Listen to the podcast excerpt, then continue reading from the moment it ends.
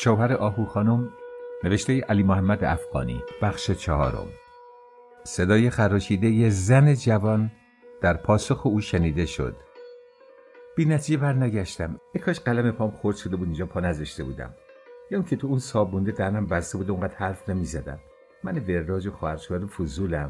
نتیجه اختلاط دو ساعته ما. دو نفر چی می‌خوای باشه؟ یه وقت سر حساب اومدم که دیدم نشون اینجا رو به اینکه خودم ملتفت باشم بهش گفتم. خدا کنه یادش نمونده باشه. و تا زیادش هم مونده باشه چه مانعی داره؟ من که به خرابات پناه نیوردم که ننگی داشته باشم. اینجا خونه هنره هنر. نه برگه چغندر و منم که اونا خوب می‌دونن. از همون اول شیفته هنر بودم. سید میران با کنجکاوی خارج از تصور تا کمرکش کوچه رفت و صدای آن را بهتر شنید. پیرزن گفت آره فرزندم چه اهمیت داره؟ هر کس سنار از تو می‌خواد بیاد سه شایی بگیره. نه کار ناشایستی کردی و نه از کسی خورده برده ای داری. از این گذشته تو برای این گندم خوردی که از بهش بیرون بیای. از قدیم گفتن سه چیز جوونو می‌کشه. سقل و سرما و رو در وایستی. من از قول تو به شوهرم گفتم که در همینجا میمونی. شهر خودمون آب در نیورده که بلنشیم و این مطالعه و دلیل کوس قربت بکوبیم. آده دختر جون شهرت و موفقیت. همطور که حسین خان میگه به تو لبخند می‌زنه. یقین داشته باش به جایی برسی که همه زنا حسرت تو بخورن.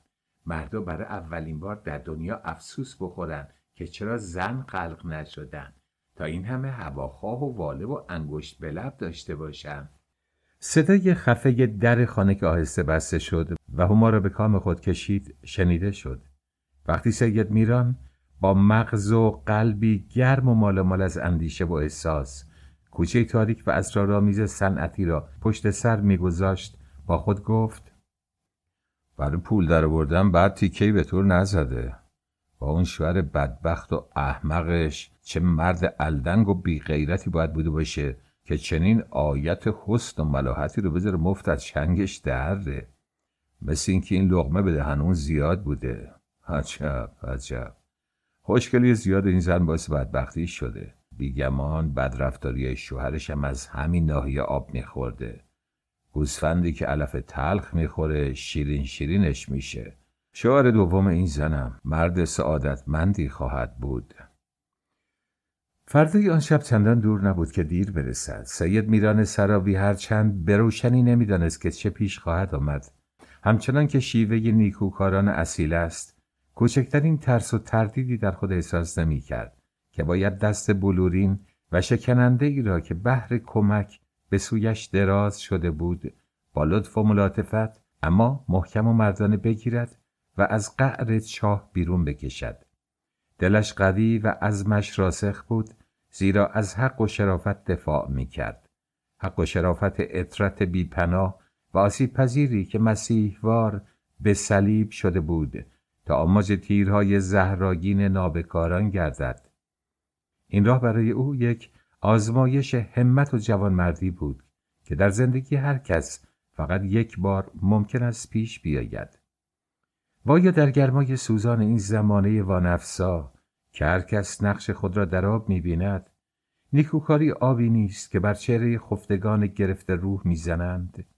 در این خصوص او البته لازم نداشت چیزی به زنش بگوید زیرا زنان در نیات خیر هیچگاه با مردان خود هم رأی و همراه نبودند فقط سیگارهای پشت سر همی که آن شب در رخت خواب دود می کرد بیدارخوابی و چهره اندیشناکش آهو خانم را به فکر فرو برد که در پیش پای مرد کام روا و پرمشغلش باید مشکل تازه‌ای قد برافراشته باشد. و اگر از هر چیز بگذریم دیدار هما به راستی مشکل معمایی برابر سید میران نهاده بود. که خود نیز نمی‌دانست از چه راه و به چه ترتیب باید آن را بگشاید ولی او مرد بود و مردان اگر نتوانند سیر امور را از قبل پیش بینی کنند خود را به دست حوادث می سپارند و در جاده زندگی توقف را جایز نمی دانند.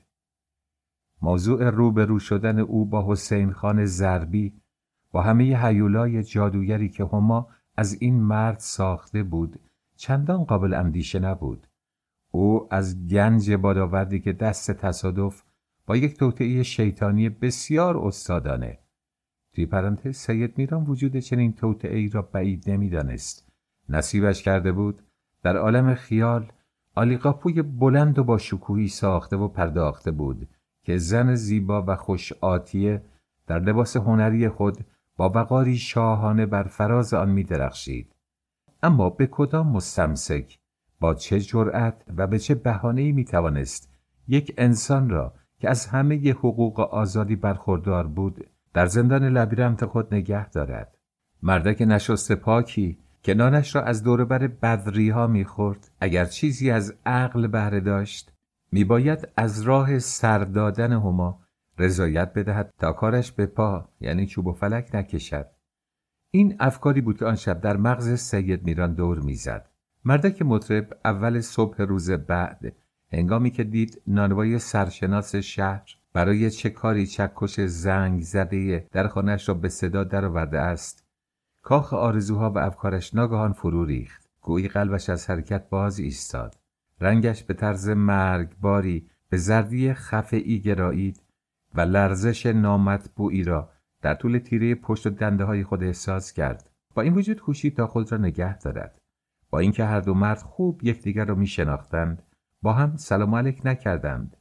وضع مخصوص روحی آنها که هر کدام از دیگری بقرنجتر بود چنین اجازه ای نداد. سید میران که رنگ لبهایش پریده بود به خود جرأت داد تا بپرسد من با خانم قد بلندی که یه دندون طلا داره به اسم هما کار دارم. نشونیشو دادن که در اینجا میشینه.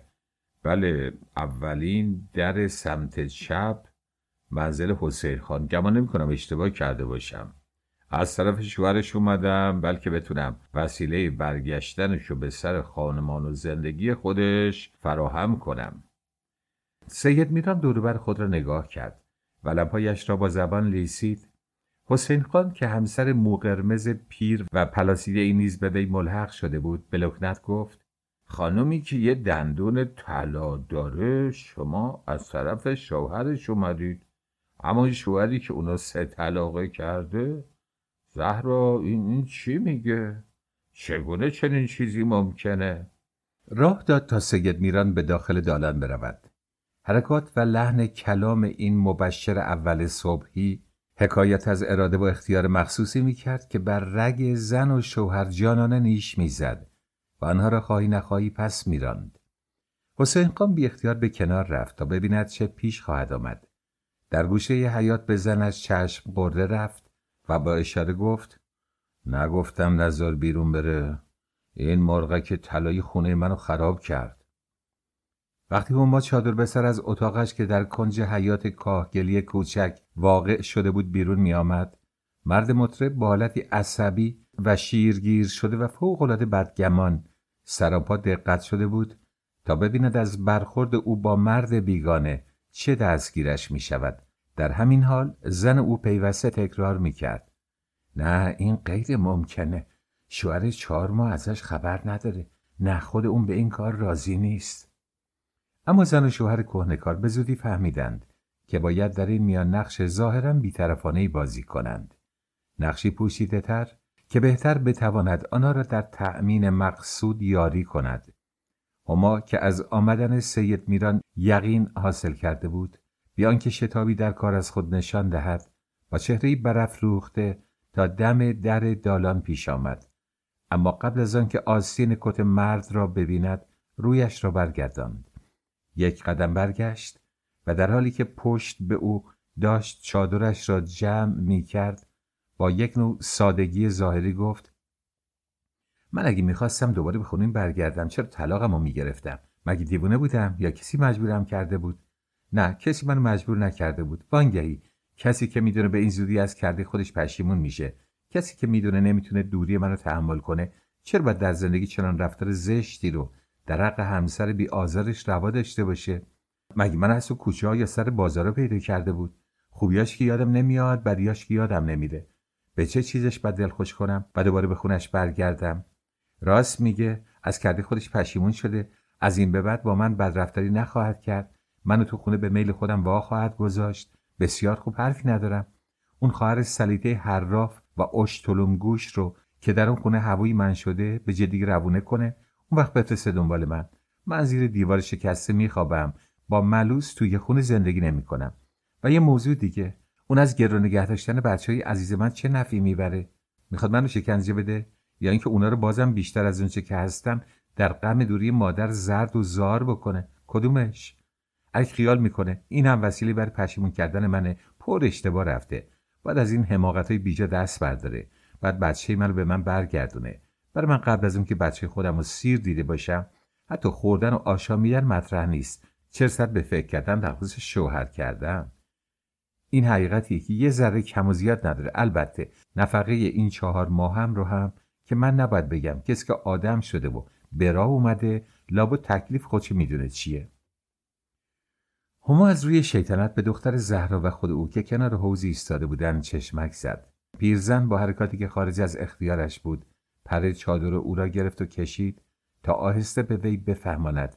یک نه بگوید و یک عمر خود را خلاص کند. دخترش او را عقب زد و به صدایی که حتی سید میران نیز شنید پرخاش کرد. نه مادر تو چرا زندگی فردی می‌خوای سایه بندازی؟ ما در میان ترکیه پشت دهل که نیستیم. هر کس اختیار زندگی و راه روش خودشو داره. چرا بند خدا رو ایزگم می‌کنی؟ اون از این مرد بچه داره. هما روی خود را به طرف سید میران که تحت تأثیر هیجانات کار نکرده مطلقا یاد روزدار بودنش نبود و تازه می‌خواست برای پیچیدن یک سیگار روی سنگ ایوان نزدیک ایوان بنشیند کرد و با لحنی ملایمتر گفت آره آقای محترم همون که گفتم. اول بچه منو بده ببینم در این مدت با اونا چجور تا کرده. ببینم اون که ناغر رو پی کرده با کردش چه رفتاری کرده. من مادرم و تو از بچههایی که بند جگرم هستن دورم نمی‌تونم بشینم و در شرایط آزاد و متساوی با حرف بزنم. حیواناتم برای خودشون احساس دارن چه به انسان. اول بچه منو بده که دلم سر جاش بیاد. بعد از اونم این آقا نماینده منه. هر صحبت و گفتگویی دارید با اون بکنید. همین. از اشاره اخیر منظور او حسین خان بود. این را گفت و به گوشه دیگر حیات برگشت. وقتی سید میران از در خانه بیرون می‌رفت صدای کرکر خنده زنان را پشت سر خود شنید. به فراست دریافت که زن جوان غیر از این نمی‌توانست رفتاری کرده باشد. با این وصف به شدت توی ذوقش خورده بود. با خود صد جور فکر می‌کرد. شنیده بود در بالش خاصیتی هست که فکر را عوض می کند اما تصور نمی‌کرد به این سرعت و شدت. در میان خلق گرفتگی و حیرت خود یک دل شکر خدا کرد که در آن لحظه فراموشی و هیجان روزه خود را با سیگاری که می‌خواست بپیچد و بکشد نشکسته بود.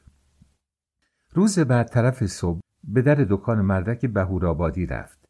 اینجا کوچه بازارچه مانندی بود به طول کمتر از دویست متر که به علت وجود زرگری ها و خرازی فروشی های متعدد محل رفت و آمد دائمی زنان شهر به خصوص زیبارویان بود که هر وقت فرصتی میافتند بی آنکه واقعا قصد خرید داشته باشند آنجا خودی نشان می‌دادند. به هر حال سید میران چنین وانمود کرد که اتفاقا گذرش به آن محل افتاده و ضمنا خواسته است از او احوالی بگیرد. حسین خان طبق معمول همیشگیش بیشتر از یک لنگه در دکان کوچک خود را باز نکرده بود. سیگاری زیر لب داشت و در میان کومی درهم برهمی از خرت و خورت و آلات و ادوات که شاید بعضی از آنها از دو سال پیش به این طرف بیهوده توی دست و پا افتاده بودند به تنبلی مشغول سیم کردن سازی بود. سید میران پشت سر سلامی که کرد یک دقیقه شانه را به باوی در تکیه داد و چون زیر چشمی دید که کسی در کوچه متوجه او نیست دزدکی به پستوی دکان خزید. اول با خوشمشربی پیرانه کسی که گویی با هم پیاله خود گفتگو می کند از کاروبار او پرسید و بعد به آزادی رشته صحبت را به کار همسایه جوان وی یعنی هما کشاند. حسین خان سیگارش را پک زد و با بیاعتنایی خاص گفت دیروز بعد از رفتن شما با من صحبت کرد. تصمیم اون همونه که به شما گفت و حقم داره. بالاخره این چرخ و فلک کجمداری که ما رو به هیچ گونه نقشه و هدفی در گردونه دوار خودش انداخته دور سر میگردونه.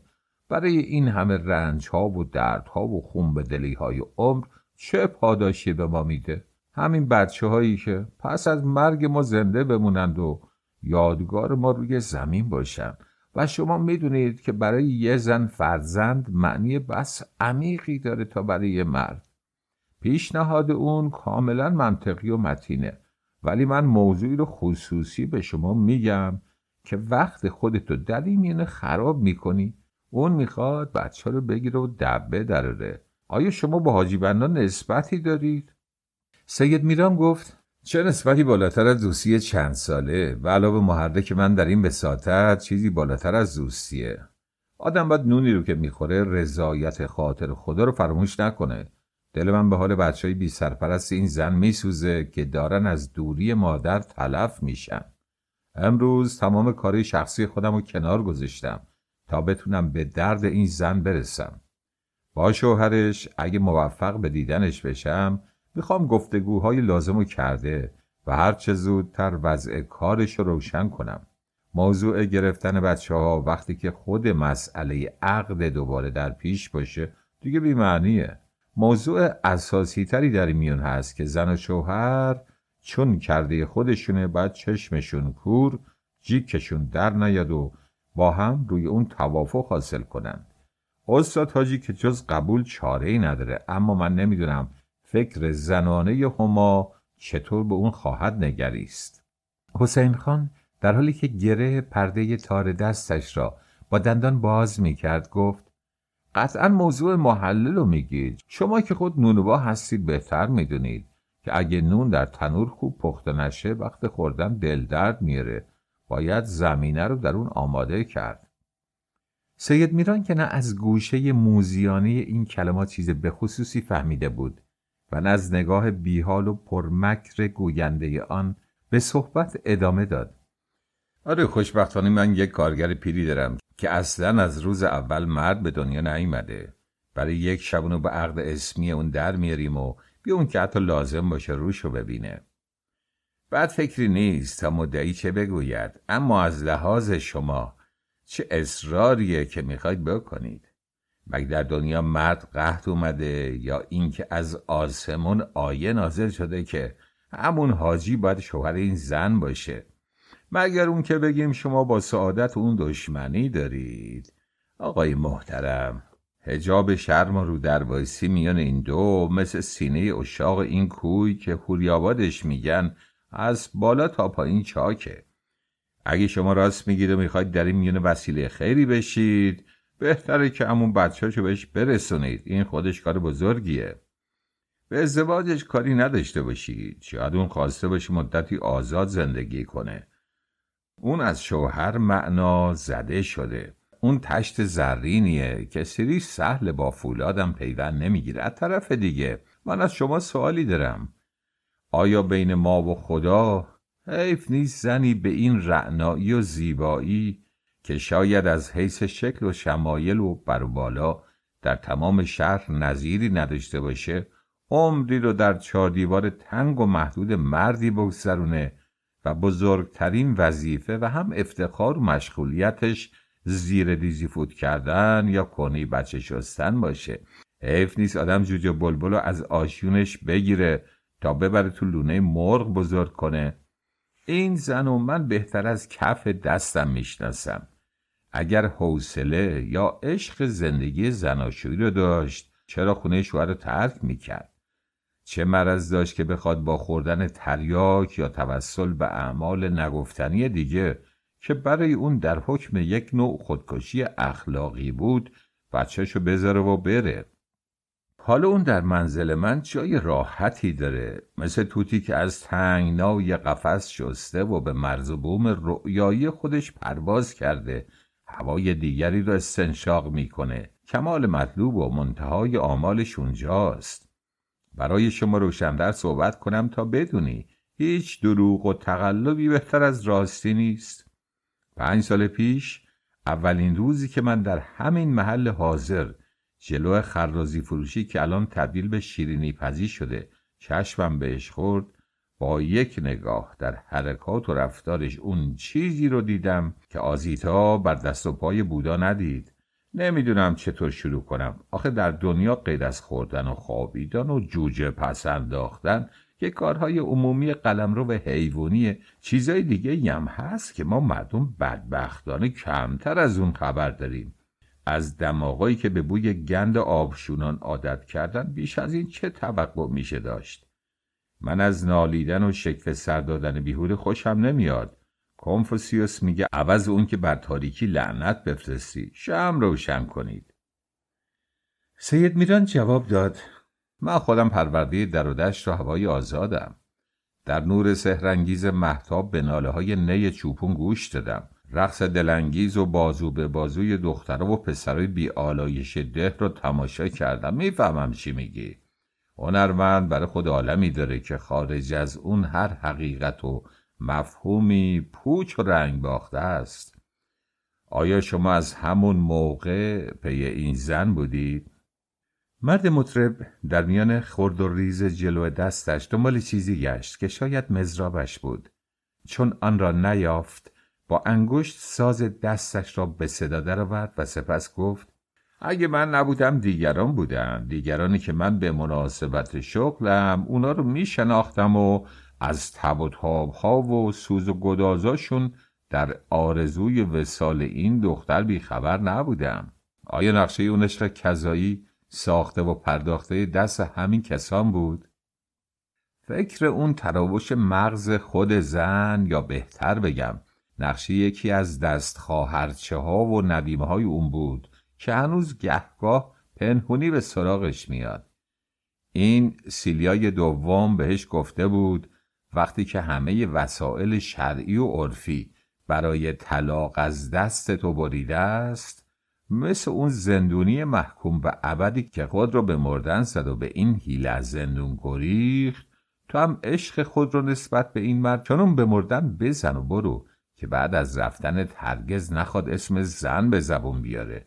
شاید این فکر حیرت انگیز در ابتدا فقط سقزی بود که به دهان دو دوست خوشمزه می نمود اما آرزو پرتویه که راه عمل رو روشن می‌کنه و اعمالی که نفس شیطانی داره خیلی زودتر خود رو بر وجود انسانی تحمیل می‌کنه. اونا پس از اون که مدتها به این موضوع اندیشیده و زیر و بالای اون رو خوب سنجیده بودن بالاخره معطل مونده بودن که عنصر اصلی کار رو چگونه و از چه قماش آدمی انتخاب کنند. اینجا بود که دزدان عشق یعنی اونا که پیوسته در کمینش بودن از روزن شنیدن و از شادی و شوق موفقیت بشکن زنون به آسمون جهیدن. اما بخت بد اونا اون کسی که در نقش عاشق دروغین مأمور این وظیفه شده بود. ابلهی از آب در اومد که خالی تر از مغز اون همان جیبش بود. اونایی که خود از عیاشان به نام شهرند مخصوصا چون این شخص مفلس و لخت و برهنه ای رو انتخاب کردند که خار عشق دامنش نتونه بگیره. سید میران با کم حوصلگی کسی که گویی در درک یک مسئله علاقه به خصوصی ندارد کلام او را قطع کرد. از این اشاق سینشاک و اشتلبی که تو میگی خود زنک هم خبر داره. تا اونجا که من حد زدم نه خبر نداره. اما خطرات هولناکی رو که دور سرش میچرخه حس کرده. به هر حال شاید من اشتباه می‌کنم. اون هر چقدر مثل یک نرمتن دریایی از فکر و اندیشه خالی باشه اونقدر شعور داره که دوست و دشمن خودشو بشناسه. اگه ترس از همین دشمنا نبود چه دلیلی داشت که وقتی بیرون اومدن از خونه هرگز نخواد لباس نو به تن بکنه؟ شاید اگر از دستش بر می اومد شکمبه گاو به سر صورت می کشید تا مردم اونو زشترین موجود روی زمین بشناسن. اون اگر صلاح خود رو بدونه و اندرز منو بپذیره بهترین لباسی که می‌تونه بپوشه و همه کس رو به تعجب و اکرام و تقدیس آمیز وادار کنه همون جامعه تقوای هنریه که بارها بهش گوش زد کردم. سید میران به طور خلاصه افسود. و اگه نشد زندگی پاک و نجیبانه خانه شوهری متین و قابل اعتماد که بتونه امنیت واقعی رو تقدیمش کنه. بله یک شوهر متین و قابل اعتماد اما نه اون سگ نگهبان دوزخ. شما اگر قبلا به زندگی این زن شوهر وارد بودید خوب می‌دونید. همونقدر که این پر ادا و اصول جور طلب و آزادوار بوده و هست. اون یکی کج خلق و ستیزجو و ایرادگیر و نچسب بوده. از جمع دوباره این ازداد متفرق چه انتظاری جز جنجال و تلخکامی همیشه میشه داشت؟ تعجب می‌کنم. چگونه ممکنه شما این چیزا رو بدونید؟ و در کاری که از هر دو جانب مهر نشدنی بهش خورده پادرمیونی کنید. چرا؟ یه چیزی هم هست.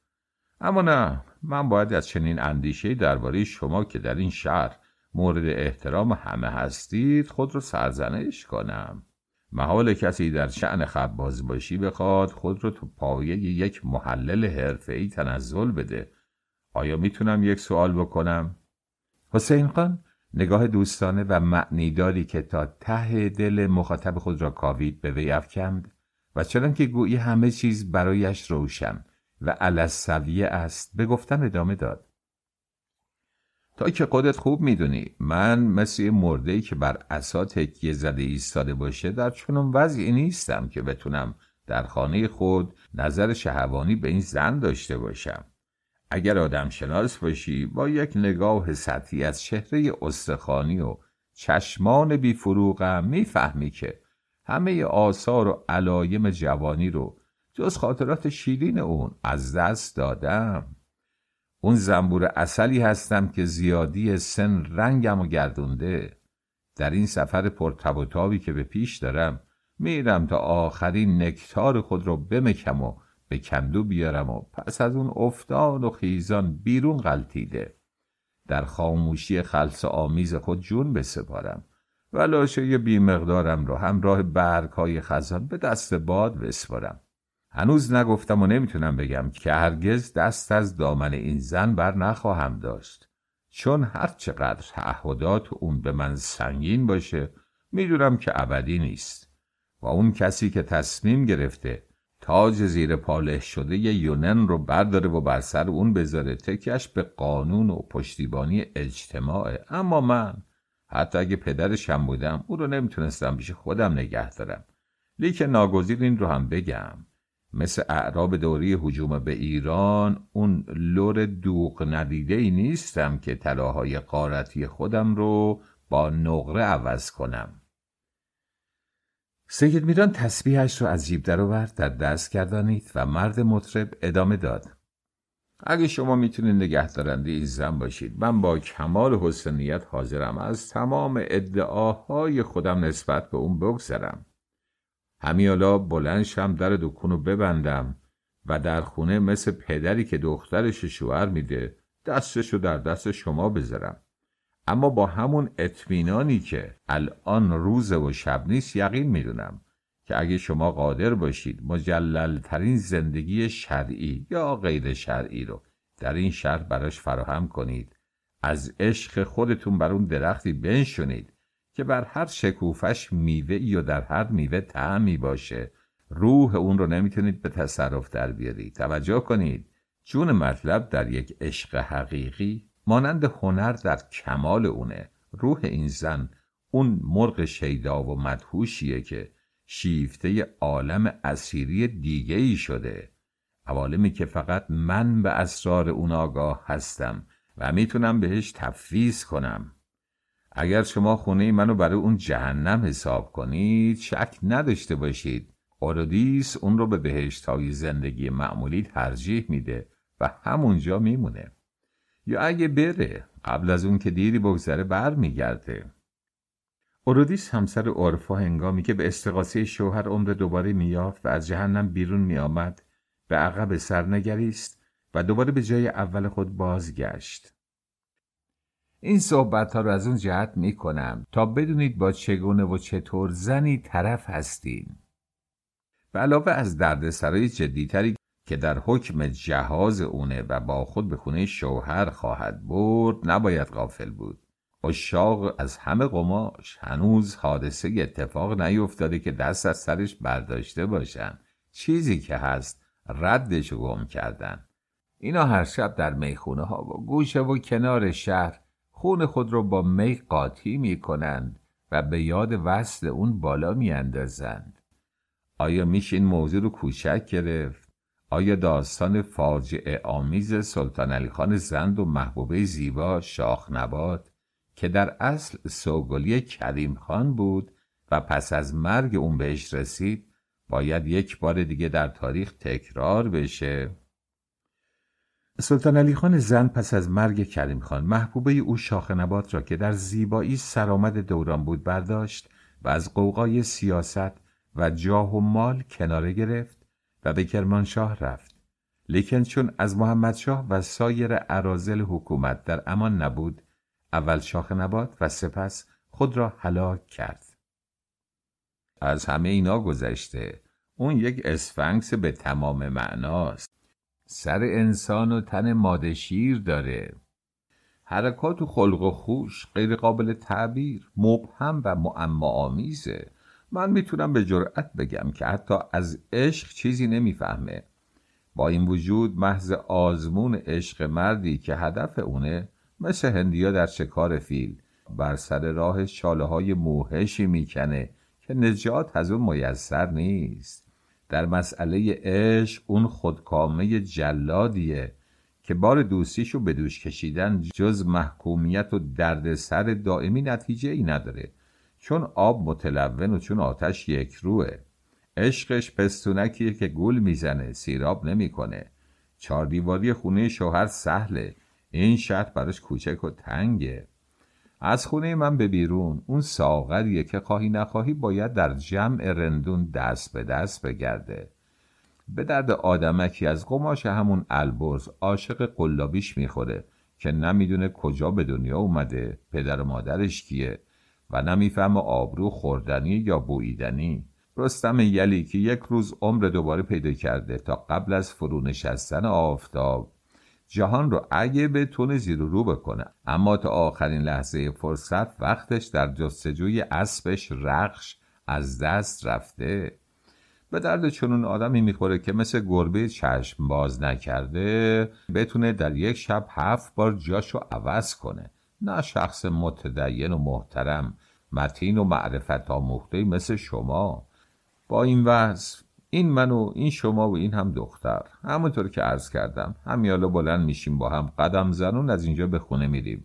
اونجا بعد از گرم شدن کنار آتش و صرف پیاله ای چای اگه روزه نباشید اونو صدا می‌زنم که در حضور شما بگم سرش آزاد و تنش سلامت. همین لحظه یا لحظه دیگه با هر کس و به هر جا که میل مبارکش قرار بگیره می‌تونه بره. انگار نه انگار اصلا من روزی این کارماگوی ایرانی اصل رو دیدم. رقاصی اپرای پاریس در قرن هجدهم میلادی. اون وقت فقط یک کلام آخرینم دارم که دم گوش شما بگم. رفیق این زن رو می‌بری ولی اگه چنانچه باید درکش نکرده باشی بلای جون خودتو میشه. زندگی تو تباه می‌کنه. امروز چه روزیه؟ ها؟ اگر عمر ما به دنیا بود و پیشامدها یاری کرد باز همدیگر رو خواهیم دید. سید میران مثل آنکه از نشستن خسته شده یا از هوای دکان پست و در هم ریخته به تنگ آمده باشد از روی چهار پایه برخاست تا دم در رفت و دوباره برگشت. بیا اینکه بنشیند گفت چه اشتباه بزرگیه که شما کردین. آیا من از خطاهای خود بزرگ شوخ چشمی ها و بی بند و باری های این زن در خونه شوهر بیخبرم؟ یا اینکه آبروی خود رو در این شهر مفت به دست آوردم که با هوسی پوچ و ابلهانه از این قبیل سر سودا داشته باشم؟ اون هر چقدر زیبا و رعنا باشه نه از حیثیت شخصی و اجتماعی من زیباتره. نه از سعادت زن و فرزندم برتر.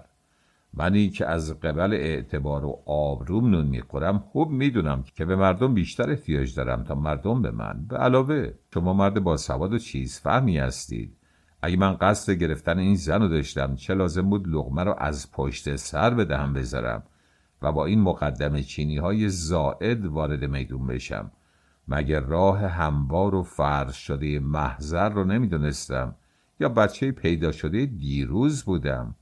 شما اگر پدر قانونی اون هم بودید باز می‌تونستم اصلا زحمت گفتگو و چک و چانه زدن رو از سرتون کم کنم و با خود اولیا مخدر پیشنهادم رو در میون بذارم. آیا اینطور نیست؟ چرا؟ فرمایش شما رو میپذیرم. همین یک جمله منو قانع کرد تا دیگه لب مطلب رو تو بذارم. اگر خود شما در این کار نفع به خصوصی نداشته باشید حل قضیه چندان دشوار نیست.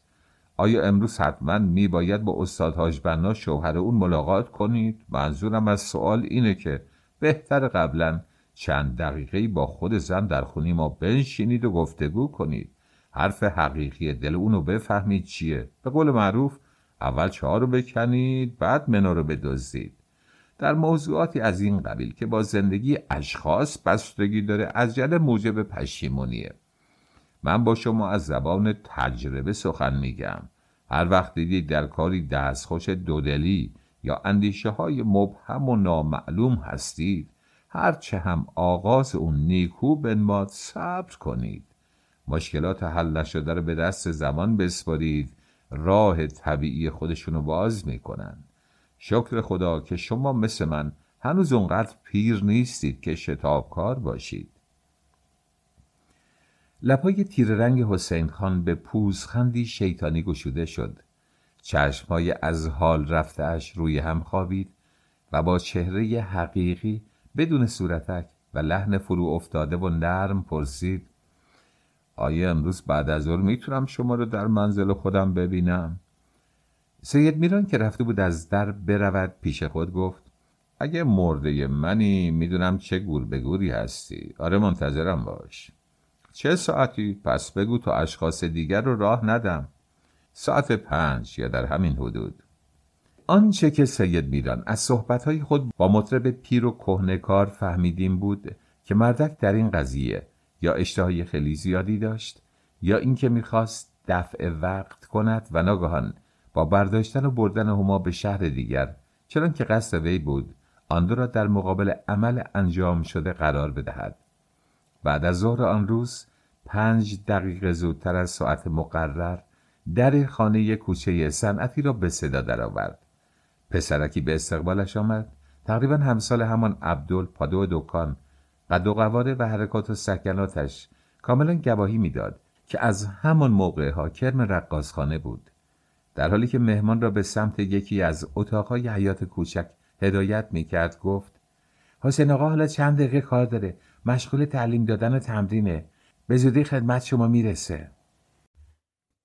سید میران از ادب پیشرس نگاه آزموده و زبانداری او تعجب کرد. در این خانه گویی همه چیز از نظم و قانون و آزمودگی به خصوصی پیروی می کرد که در زندگی مردمان معمولی دیده نمی شد. شاید گنجشکانی هم که بر سر شاخه های درخت مو میان حیات جابجا می شدند تا از تاریکی زودرس غروب برای خود بستر امن و آرامی بجویند از نوع گنجشکان دیگری بودند.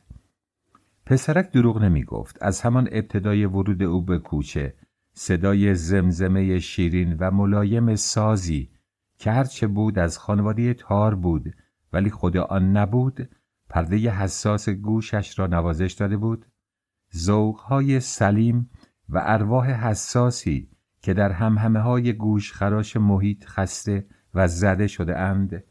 در گرمای تلاشی که هدفش خواه نخواه به ارزای پستی های نفس منتهی شده است سرخورده و نامید گشته اند. در جستجوی معوایی هستند که موسیقی می‌تواند مانند مذهب سایبان آن باشد.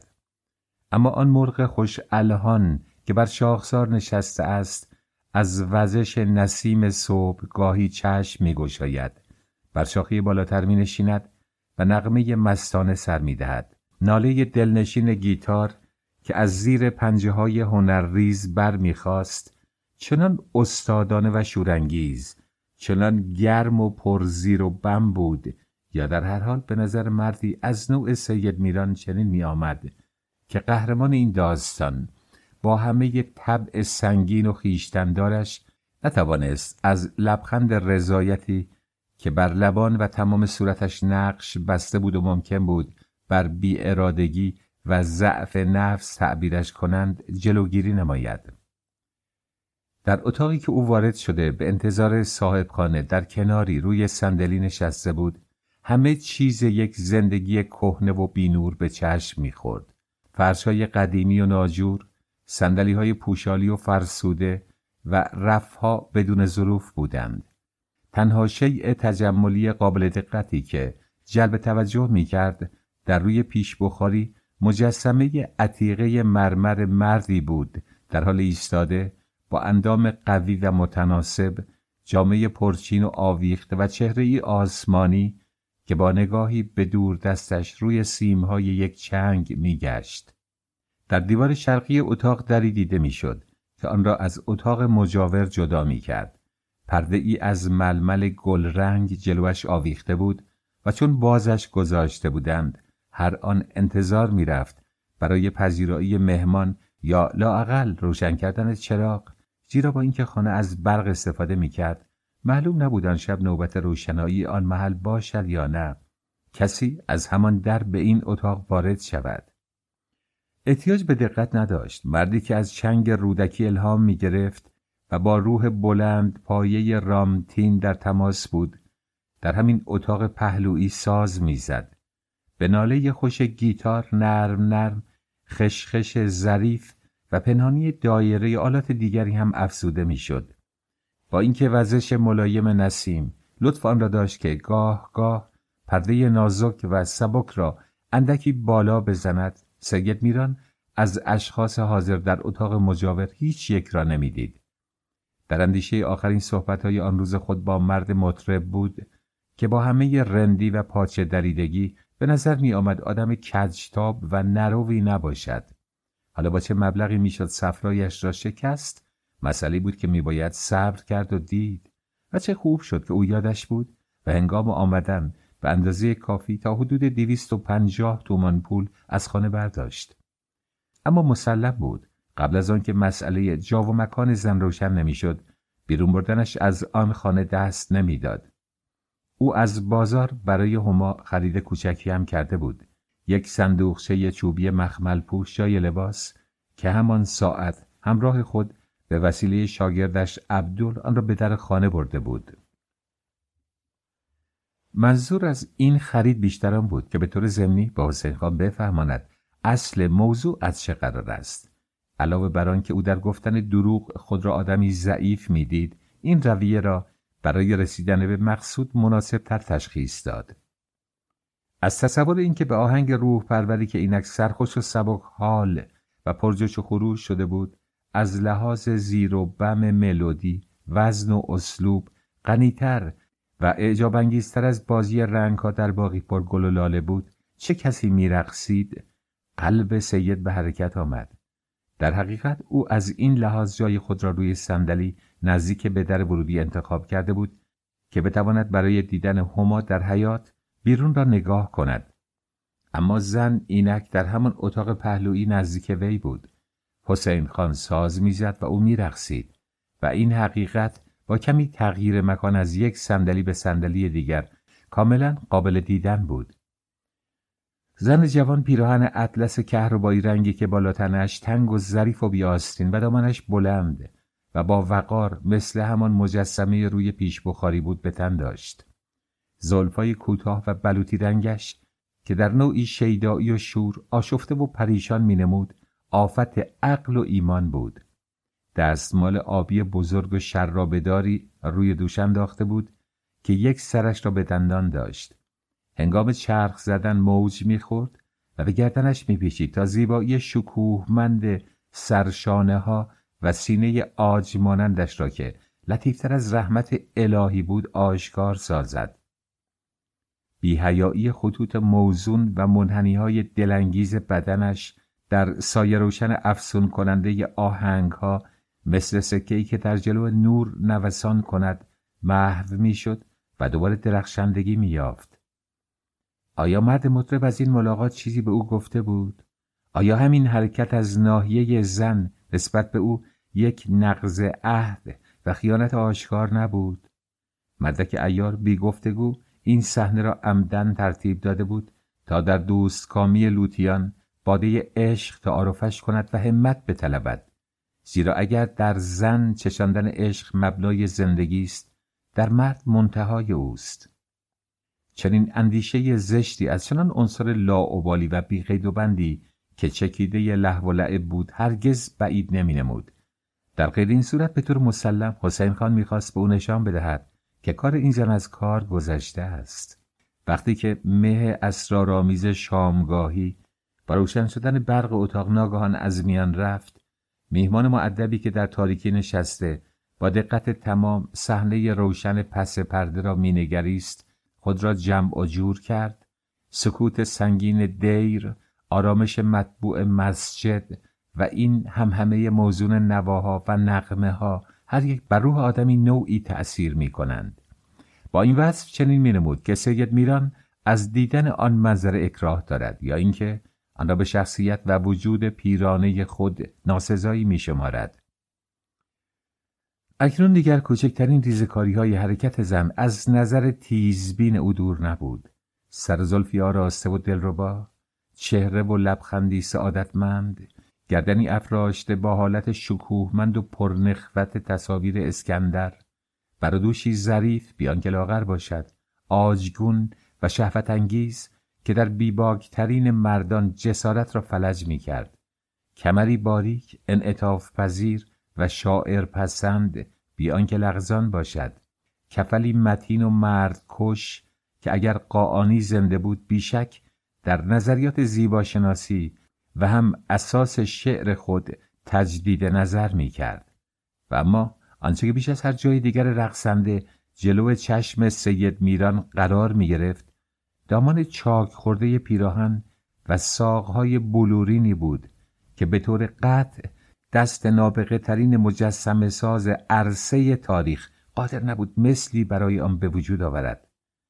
فقط هیکل رعنا و بس دلکش این ماهی دلفین بود که با رقص شیوای خود می‌تواند چنان آتش سرایت کننده ای از شور و قوقا در مرد مطرب بیافکند.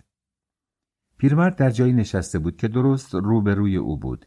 کاسه گیتار را چنان به پهلوی خود چسبانده بود که گویی می‌خواست جزئی از ذرات آن بشود. مثل زالویی که جلوی آفتاب افتاده باشد لحظه به لحظه هیکل دراز و تا شده اش کوچکتر می‌شد. چشمان و درشت و تیرش که در حالت معمولی پیوسته سست و خمار بود از فرط دقت و روحانیتی که شوق و التهاب هنر در او ایجاد کرده بود به طور وحشت انگیزی گرد و بزرگ گشته بود. چنانکه گویی نیروی مجهولی از دو جهت مخالف بر گوی این چشمان فشار می آورد تا هر یک را به سمتی بکشاند. نقطه دید مردک را از حجاب زمان و مکان بگذراند و در فاصله بینهایت قرار بدهد. آن آفریدگاری که در کپسول بینهایت کوچک دنیا ایجاد داده بود. از جسم نیرو از نیرو حرکت و از حرکت میلیون ها میلیون پدیده و اثر آفریده بود. راز آفرینش خود را در دست مردی نهاده بود که اینک مثل بوت بعل آنجا نشسته بود و برای سیر کردن اتش خود خون میطلبید. اگر قدرت خداوندی در آن است که از جسم حرکت بیافریند او از حرکت جسم میآفرید. با هر زخمه سازش گویی بندی میگسست و شیطانی آزاد میگشت که با سر و روی ژولیده چشمان جنایت بار و نیتهای پلید در و دیوار اتاق کوچک را پر می کردند. زیر و بم شگرف ناله هایی که آبشار مانند همه ارکان وجود را در بر می گرفت چنان هیجان انگیز چنان آشوبگر بود که میز و صندلی را نیز دعوت به جنبش و شادی می کرد. بی گفتگو همین سحر دوزخی انگشتان بود که جنون رقص را در زن جوان بیدار کرده بود. اینک آن ریاضت جسمی و اخلاقی جریان داشت که مذهب طبیعت پرست میترا محض آزمون به پیرو وفادار خود توصیه می کرد تا آخرین آب پاکی را بر سرش بریزد و راهش را به جانب پلیدی ها سد سازد. هرگز سالومه این زنی که تاریخ نامش را به زشتی یاد می کند از بحر انجام خواهش پلیدش با چنین شوری جلوی پای شیطان جبار نرقصیده بود که این کردزاده جوان در محضر یک افیونی پیر و خاکستر نشین کمری که در هر تاب سهرامیزش هزار اشوه و در هر اشوه هزار رمز عشق و ظرافت نهفته بود از اراده ای فرمان می برد که مرکزش نه در نخاع رقصنده بلکه در زیر پنجه مطرب بود. روح شیطانی هنر و آهنگ در جسم او فرو رفته بود.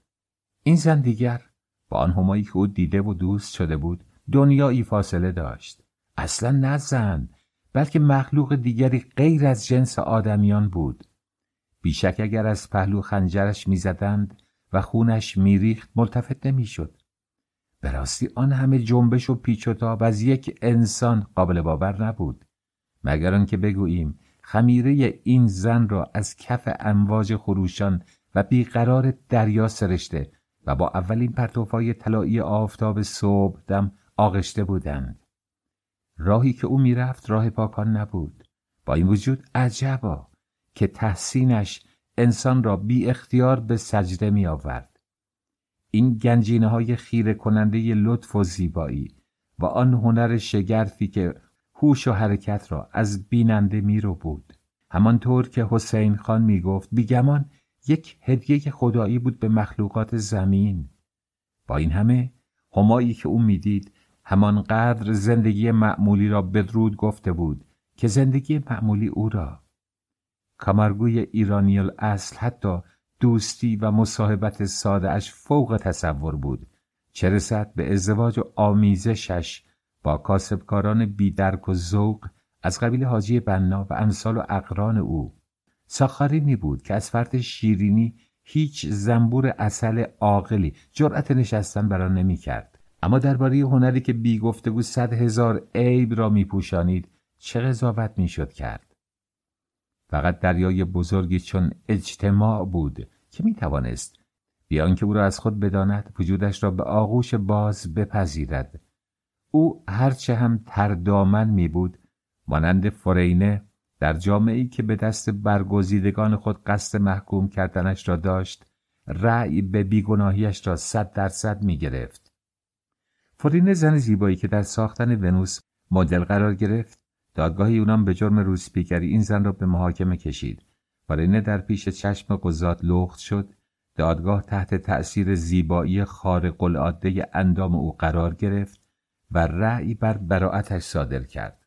دنبالی مد تنها چیزی که در این موقع از ذهن مرد کاسب ما میگذشت این اندیشه بود که با خود پیوسته زیر لب تکرار می‌کرد. نه اون باید تو همین خونه بمونه. این قدم خیر. پیشکش اون مبارک. قبل از آن هرگز در تصور سید نمی گنجید که هنر تا این درجه مراتب داشته باشد. در و تخته خوب به هم جور آمده بودند. اما آنچه مسلم بود. نقطه جادو در زیر کلک مردی میلغزید که ظاهرش بیش از یک نعلبکی بست خورده ارزش نداشت و با این وصف خلاق هنر و معنی حرکت و مضمون بود. شیفتگی و شور بیقلقش او بیننده را به یاد روزی میانداخت که باربد بزرگ آن رامشگر بی همتای روح در غم سقوط پرویز آخرین مقام خود را کوک می کرد تا پس از آن با قطع انگشتان هنرریز رود و رباب در آتش اندازد و تا پایان عمر از عالم موسیقی کناره بگیرد. اگر او به جای دولت بود یا این مرد را به نیکوترین پاداشا خلعت می‌داد یا سن ماروار از روی قصر بلندی که ساخته و پرداخته دست و پنجه زرین خود وی بود سرنگونش می‌کرد. رؤیای محتابی شعر حافظ را با راهی که مطرب می‌زد اینک پرجوش و خروشتر از هر لحظه همه جا به رقص در آمده بود. مردک مطرب که با کیمیای آهنگ جسمی را به روح مطلق تبدیل کرده بود معلوم نبود دیگر چه نیتی در سر داشت اگر دستی که روی آن سیمها میلغزید سر سوزنی بیشتر خم می‌شد بی گفتگو همه درهای استوار جهنم شکسته می‌شد و هنر و هنردوست و الهه هنر هرچه بود و نبود تعمه شرارت ها و شهوت های سیلاسا می گشت. سید میران که در خلصه ای عارفانه یک لحظه خدا در موقعیت موسا بر کوه سینا دیده بود ناگهان از خواب سنگین و کفرآمیزی که معلوم نبود چند ساعت یا دقیقه طول کشیده بود بیدار گشت لحن آهنگ نرم نرم به رنگ دلپذیری که فقط گوش هنرشناس ملایمات شیرینش را درک می کرد قلط می خورد. اینجا آن بزنگاه باریکی بود که خدای هنر سلطه اهریمنی خود را بر قربانی آشکار می کرد. گویی آن اسیری که محکوم به مرگ شکنجه آمیز شده بود میباید لخت آب نشین در آتش برود اگر لبان استغفارگوی او و لرزه هایی که از تصور یک بیشرمی نگفتنی بر جانش نشسته بود نبود بیگمان مثل شیری که از پرده بیرون جهیده باشد با گام گذاشتن به اتاق دیگر پاس کوزه آن مرد لعنتی را بر سرش شکسته و در خونش آلوده بود. برای اینکه چشمانش در یک چنان شب قدری که بیست و یکم ماه مبارک رمضان بود بیش از آن به یک نمایش بیپرده اندام نیفتد سراسیمه از اتاق بیرون شتافت. شراب اسوات و ملودی هایی که در روح بیالایش و دست نخورده او نفوذ کرده بود تا نکته ها ببیند و باز شناسد در یک تب مالاریایی که هنوز از کابوس شومش رهایی نیافته بود سبکتر از حباب و سیالتر از سیمابش گردانیده بود. وقتی که دستهای شتاب زده و متشنجش کلون در بید خورده ی حیات را میگشود ناله خمارالود و خسته مطرب را که لرزش آخرین رمقای او را در برداشت و در این حال نشانه پایان کارش بود. به این کلمات چندشاور به گوش شنید. بلور بلور جانمی یه بالچه نور. حالا بیا یاشا سید میران با رنگ و روی برافروخته و آزرمگین و به صورتی حیرت انگیز کوچه صنعتی را پشت سر نهاد. فلحقیقه این رقاص حرفهای و مسخ شده از خانه حسین خان بدر در زیر آسمان کبود. کجا جایش بود؟ و چه خوب بود که او بی خود برای دیدن حاجی بنا و گفتگو با وی خود را سنگ روی یخ نکرده بود. زیباروی جوان با کمال تأسف بیش از آن از سرش گذشته و در قلتیده بود که امید نجاتش برود. در عرصه رقص و آهنگ او اسیر دائم الخمر و زبونی بود. که هرچه گریانتر دست به توبه و تذرع بر می داشت زودتر به سوی آن باز می گشت و باز هم از آن مردک دوزخی که همه این مطالب را همان صبح پوز کنده به او یادآور شده بود.